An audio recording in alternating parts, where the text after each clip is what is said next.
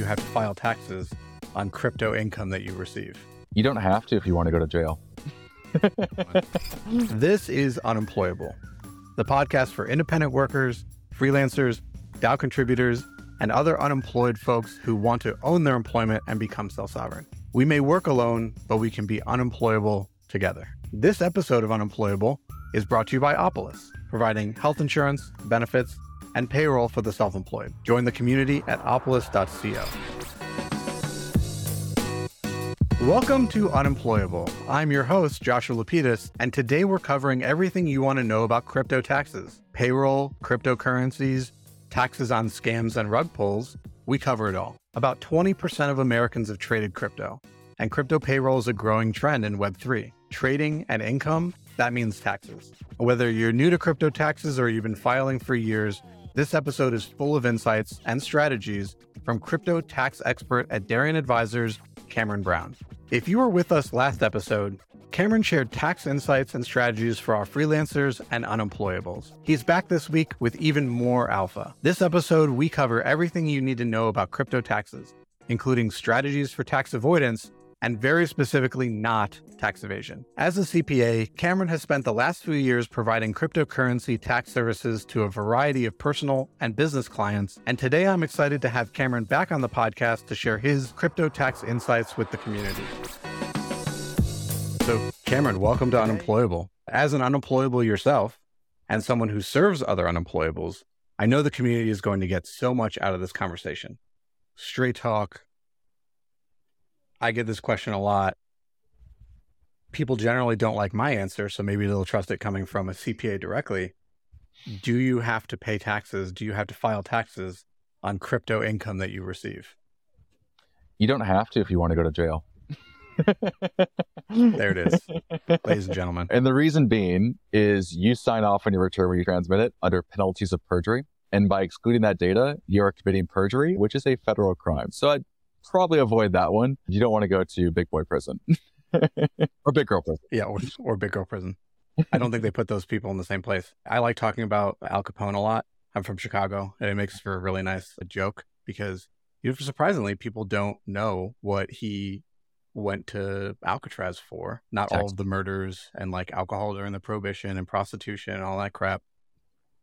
He stopped paying out. He didn't pay Uncle Sam. Yeah. I love to crack this joke is like, doesn't matter if you're selling weed illegally. Doesn't matter how you earn your monies. The IRS just wants their due. There's certain rules around certain transactions like that. They may be illegal in nature, but if you're making money, the tax agency doesn't care. They want their due. All right. So you're a dealer, right? You're telling the IRS, I made my money doing selling pot illegally. The IRS is not going to arrest you, but maybe they share that information with exactly. another agency. I mean, it's a joke now, but like there is the very real possibility that maybe not in the short term, but with a certain government or a certain like wave of people get elected and all of a sudden they want to make crypto illegal. It's a weird hypothetical that yeah. we don't have to like get into, but like you should still pay your taxes. You should definitely pay your taxes. Yeah.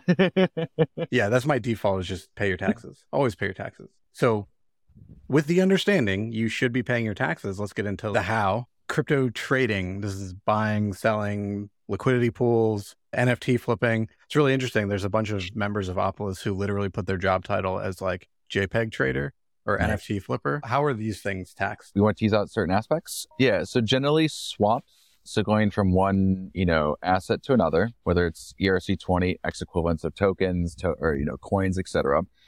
Those are property to property exchanges which are taxable. So they'll be subject to capital gains and loss treatment. In the case of like NFT burns or like burning to mint, they trade a bunch of JPEGs. We keep those kind of like a swap as well, where you're essentially trading one for the other. But I'll defer back to you, Josh, on other treatments or what else you want to know.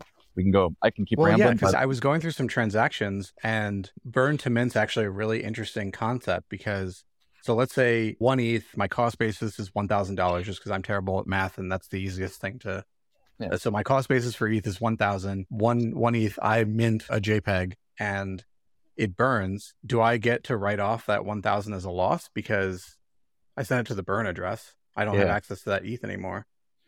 Yeah, there's two ways of looking at it, and I don't think there's a wrong way. Um, it's just a matter of like data presentation. So in the case of a burn, and you just like write off your cost basis, like it's gone. I've lost, you know, I've lost control of it. It's on my wallet. So you have basically a, an outsized loss of a thousand in that case.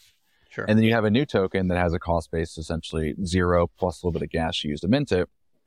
And then you have an outsized capital gain. So what we've done, that's again, not wrong to do with that treatment. And Mark one is just leaving. But what we typically do is Mark does a swap because you are, you know, essentially burning one to create the other. Like it's kind of like a phoenix, like this comes and rises from the ashes. It's still right. kind of the same asset, right? So to avoid like having a huge outsized loss or zero dollar proceeds, it just looks cleaner. So it's a presentation. It, like the actual so it's tax- not as much about the actual on-chain function and more about the practical this for that. Yeah, it's like the presentation narrative. The actual on-chain narrative is one went out, one came back in. But if you think Right. about what happened to get there, you wouldn't be able to generate the other one without burning the other thing. So that's how we tend to see it. But again, there's no wrong answer, just various degrees of right. I don't know if this is inside scope, but is this the guidance or there is no guidance and this is just the philosophy we've taken and we're going to try to argue for it and maybe advocate for this type of treatment when it comes to neg- are there people negotiating with the IRS for how this stuff Yeah. is treated? Is that what lobbying is? No, as, that's a very good question. How it actually happens is there's guidance. So the IRS puts out their FAQs to to come out in the, of the past preceding years, and it basically just says, in the case of reviewing your return, this is how we're going to treat these transactions, and this is the assumption where we're review returns as such. So that's what they put out saying that's our position. On the flip side, anything to the contrary is a position from your direction. Now, it's not to say which one is right or wrong, but the other one carries the full weight of the US federal government. So in these cases of treatments, there's again, nothing's definitive. And we have clients either with their own returns will put together a position saying, you know what, I disagree with that. I like to file as such because I think that is the way this should be treated. Because there is no definition to that. A little bit stronger teeth to that would be engaging a tax attorney to put together a position paper and come forthright saying the return has been prepared as such. This is the position we're taking.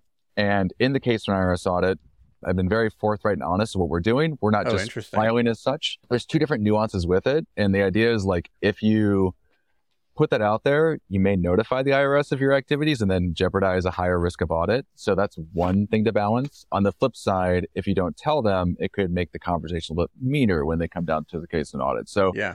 How far away do you think we are from? I imagine people have submitted these letters and Yeah. that, I mean, because we're like 10 years into this experiment of, well, a little bit more than 10 years, but Bitcoin plus shitcoins, right? Or plus Ethereum plus shitcoins. And There we go. So I'm sure that the, I like, this is, does it end with like a Supreme Court of like olds trying to review modern Yeah. technology? yeah, I What does the end game look like? the end game, I mean, like if Congress gets together and passes something, like I would love definitions so I can actually, you know, definitively say, this is the deduction, this is the income, this is how we treat it. There are various degrees of gray and like certain contracts, certain change, certain situations you have to dance around and like it's fun, but it's also very Yeah. tiring. And ultimately, like what that's going to happen is a lot of returns of the bulk, like strange activities apart from swapping and mining were filed in 2021 when DeFi really took off. Yeah, maker vaults were around in 2020 and a little bit earlier, but not like not to the same uptake and, and op- adoption.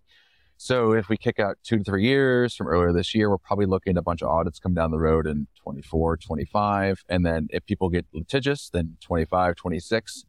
And it's going to be a very, very, very, very, very long cycle with not a lot of clarity. Was there anything in the SBF proposed legislation you found concerning or that you would have advocated for or against?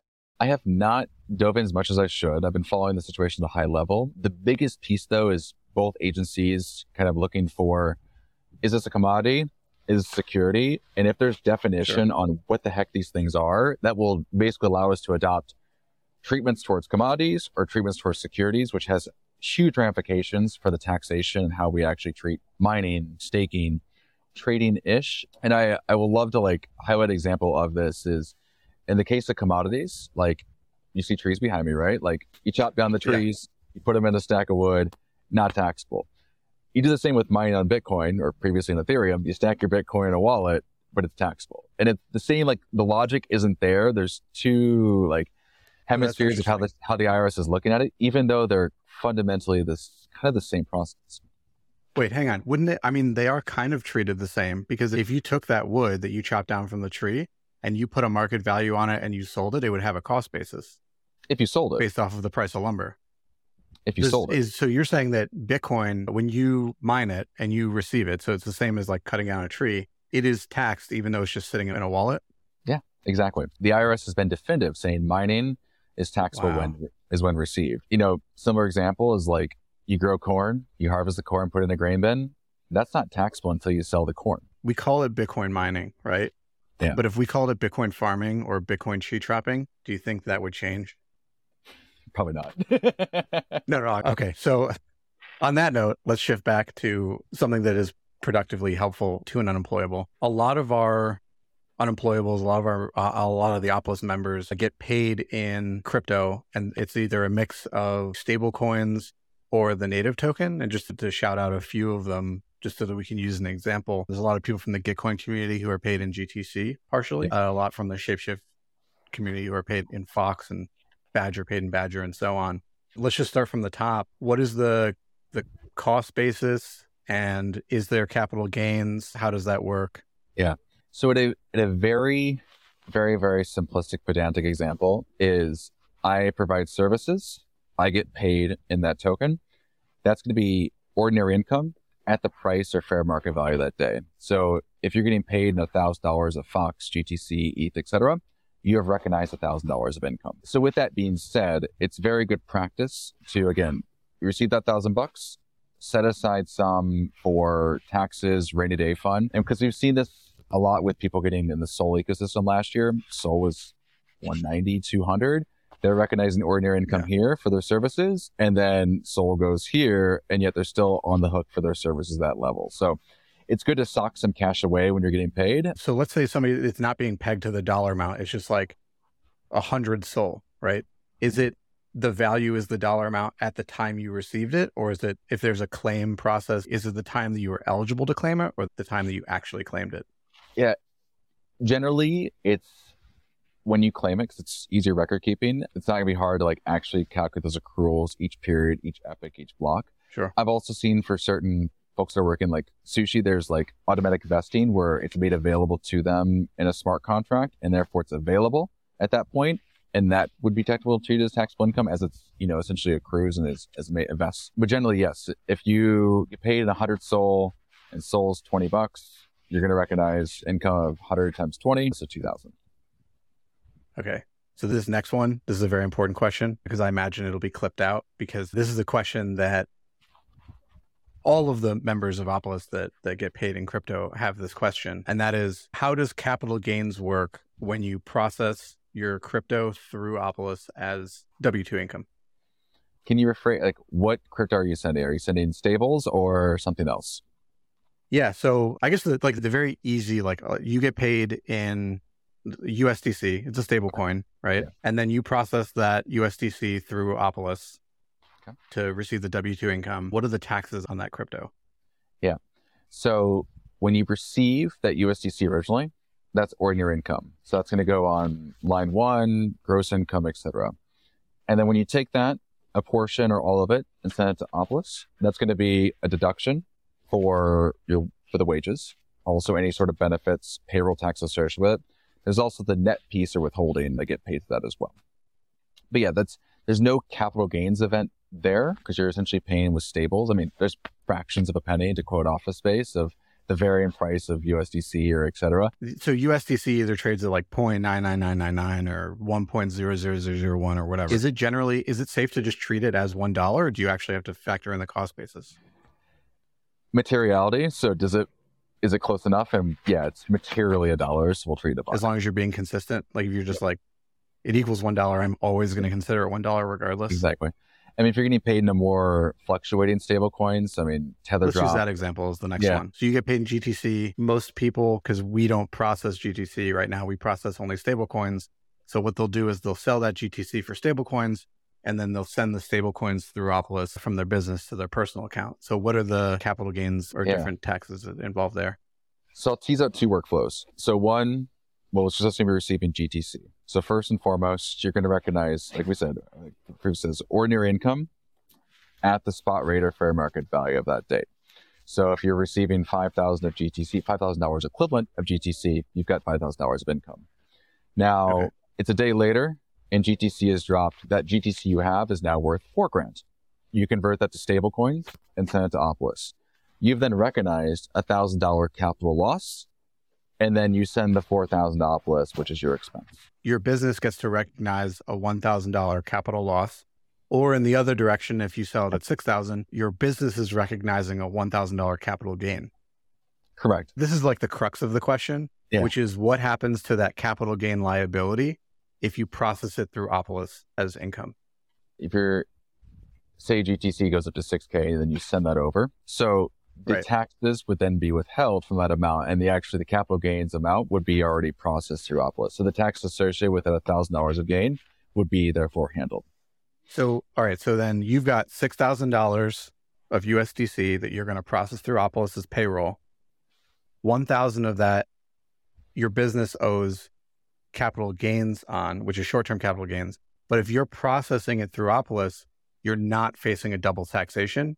You get, you're subjecting that 6,000 USDC to short term capital gains, or just regular income rate. I just want to clarify mm-hmm. because this is what the question we get is Are you being double taxed? No, well, 95% of the cases, no, because an S Corp, LLC, sole prop, they're all considered pass through entities. So whatever happens Okay. at the entity level gets passed through to you, the beneficial owner. So whatever gains are recognized by the S Corp are realistically realized by you, the individual that owns that S Corp. So you're not getting double tax because everything just passes through at the end of the day. Okay. So it is advantageous to take the capital gains either from like NFT flipping or day trading and process it through Opolis. Yes, it is advantageous because if you're taking the gross amount and send it over, you're essentially withholding tax on that through wages and therefore withholding tax on the gains, as opposed to a lot of times what happens is you have those paper gains and people don't set aside taxes for it, and then you're left on the hook for that at year end. So, yes, it is advantageous to process this through. Cool. I think our listeners are going to enjoy that assurance that they're not being double taxed. What is that 5% of cases that you mentioned where things Yeah. get a little wonky?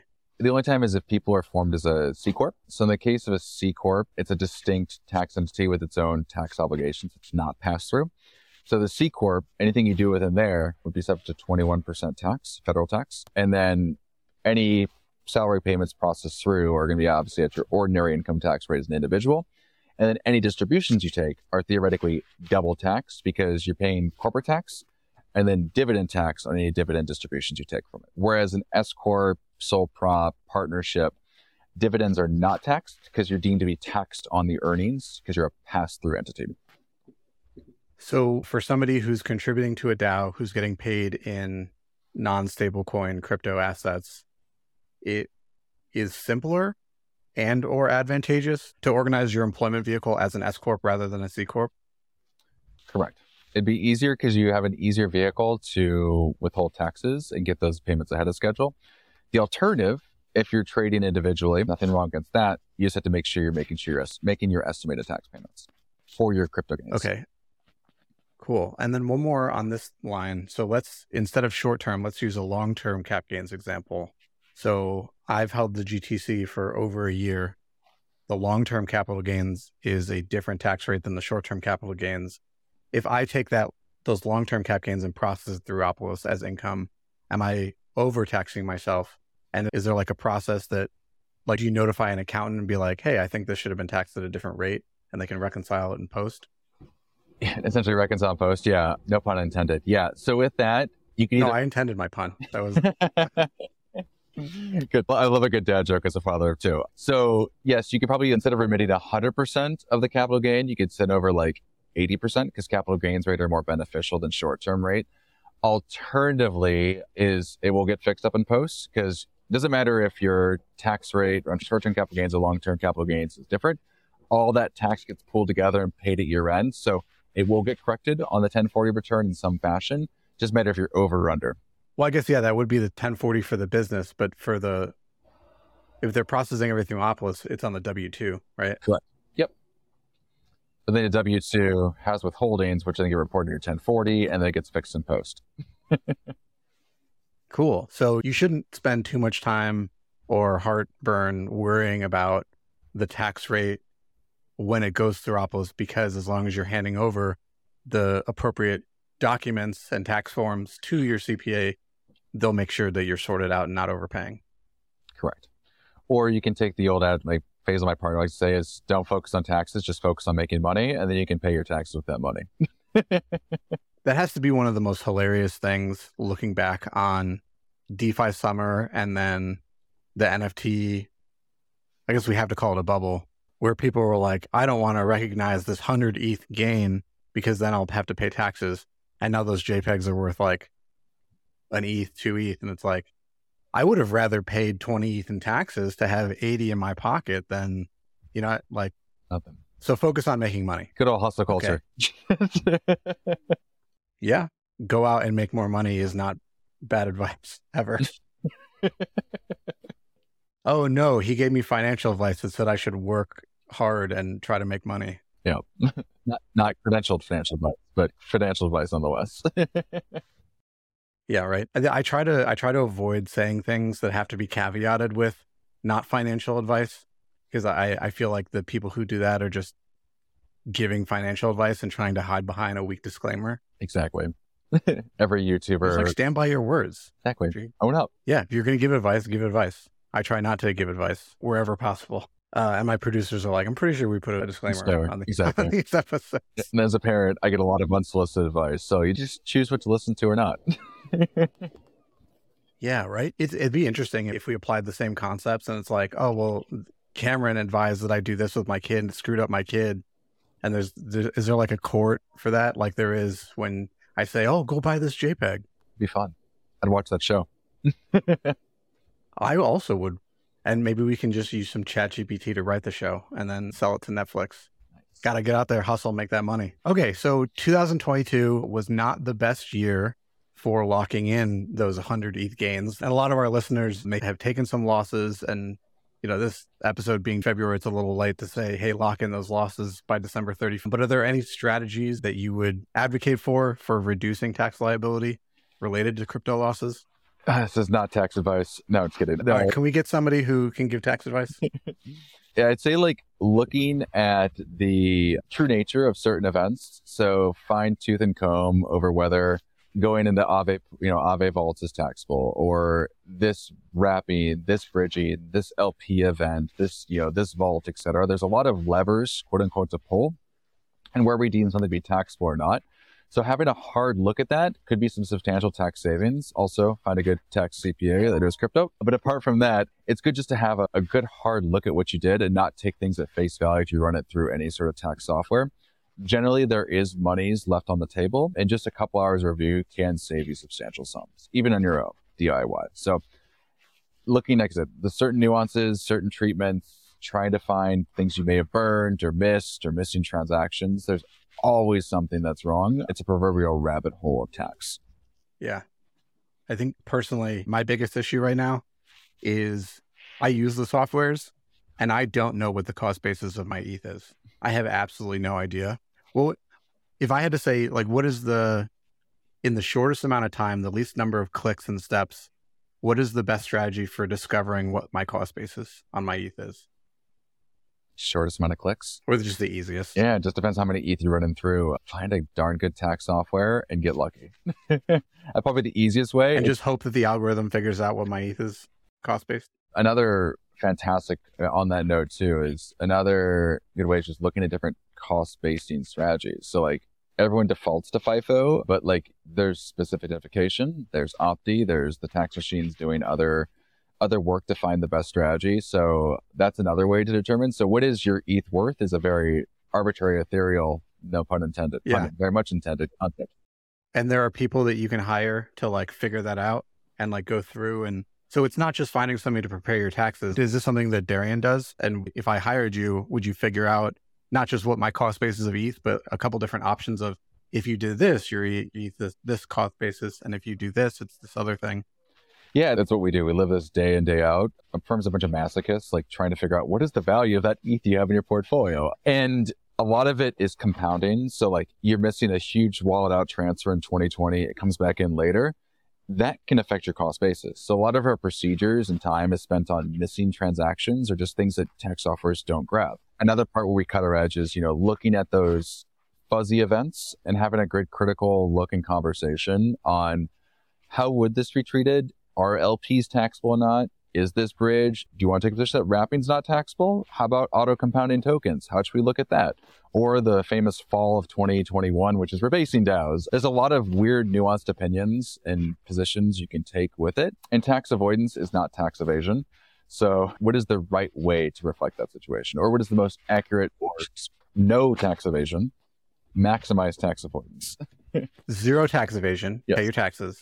But we should maximize the tax avoidance and find strategies within the legal guidelines to pay the least amount of taxes. Correct. And it's something where one of our law partners on this is, you know, taxes shouldn't burden any sort of innovation in new industry. And right now, the current tax code with regards to crypto is not as friendly as it could be compared to other industries. You're not gonna say I'll say burdensome. It's a huge burden. It's burdensome.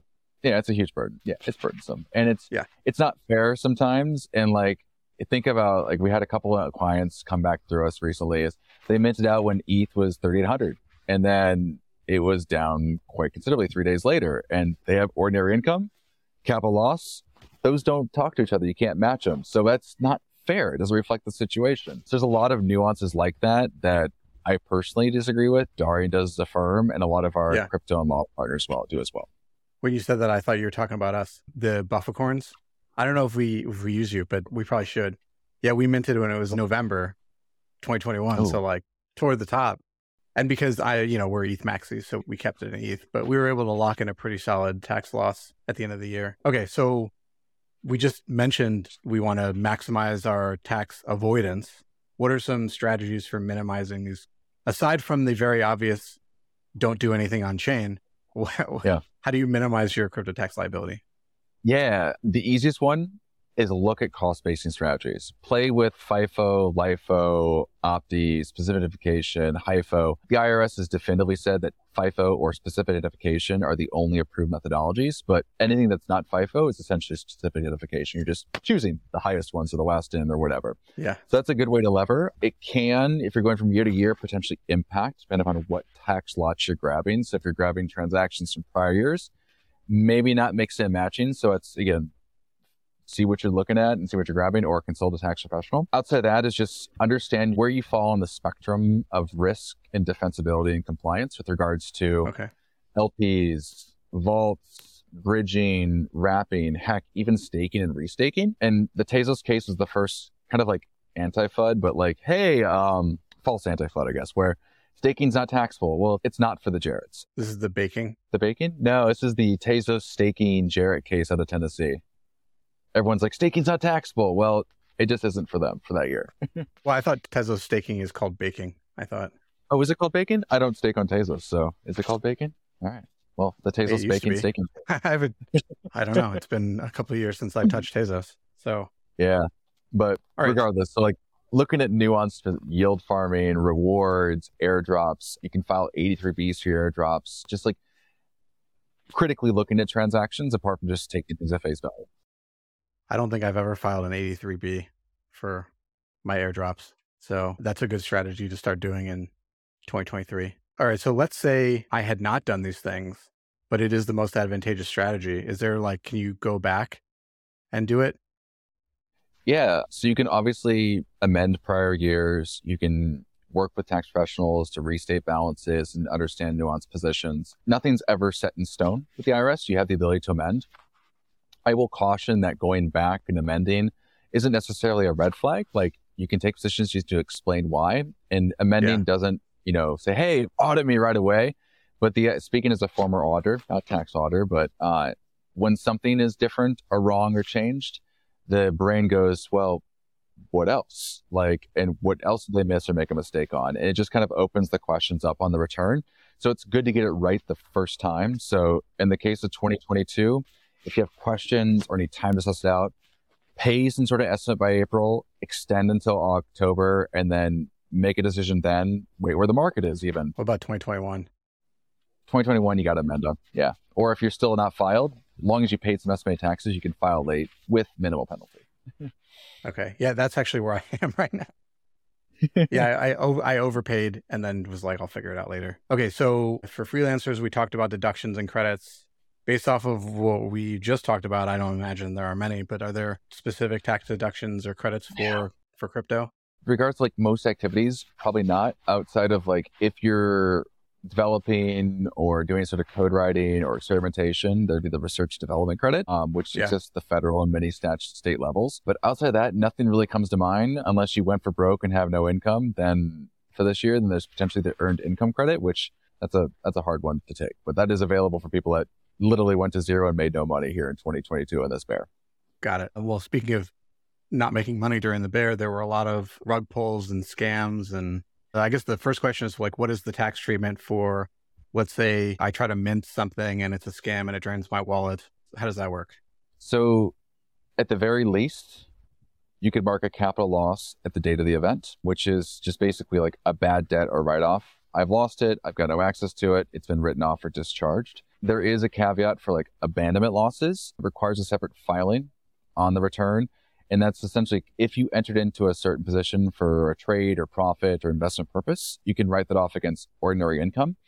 It does okay. require you to abandon the pursuit. So truly, like truly used for like scams and hacks where there's no recoverability. We've had some clients decide to do that. But when you say abandon pursuit, that means like you don't take legal action against the scammer.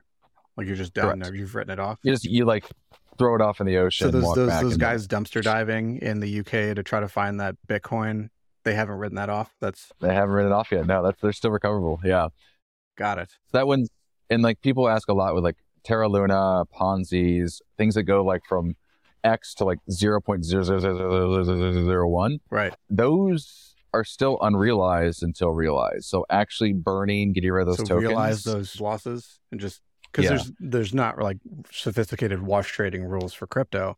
So you you sell it, buy it right back, and now you've locked in a massive tax loss. Correct. And there's there is a Ponzi scheme carve out, which there's a lot of like regulations and caveats with that. It came in wake of Bernie Madoff and how you classify that. But that one's specific, which people have had people request for like what's going on with FTX, which they found four and a half billion dollars allegedly yesterday. I don't know. Um, so a lot of these ones are to be decided, and the the best thing you can do if you have any sort of doubt on treating with any of these current events, Terra Luna, FTX, BlockFi, Celsius, is just waiting as far as possible and then making a decision with the most relevant facts and data you have at the latest possible for island return. That way you can make the most informed, accurate position. That's interesting. Yeah, I have a I took out a loan against like one Bitcoin like a year and a half ago to pay my property taxes. And it's just mm-hmm. like stuck in Celsius. And then just I'm just like waiting for I guess whenever. So is, at some point, I have to write that off. You're saying wait as long as possible to make that decision, so you can make the best informed decision. To make, to make the call of like, is it abandonment? Is it a capital loss? What's the value of it? You know, it's if really I claim it as a case... capital loss, but then I am eventually able to get it back. Does that do you like file an amendment for that, or you can file an amendment depending upon how far you are in the future, or it's just a gain in the next year, or it's income in the next year, depending upon how you receive it. Interesting my last personal example, you're going to laugh probably. So DYDX is a platform, you know what it is, but for trading like futures, longing and shorting. And it is not available to Americans, but I was able to use it and I had gotten like a sixty or seventy thousand dollar airdrop. But then when I went to log in, I got a notification saying it was taken because I'm an American and I'm no longer eligible for it.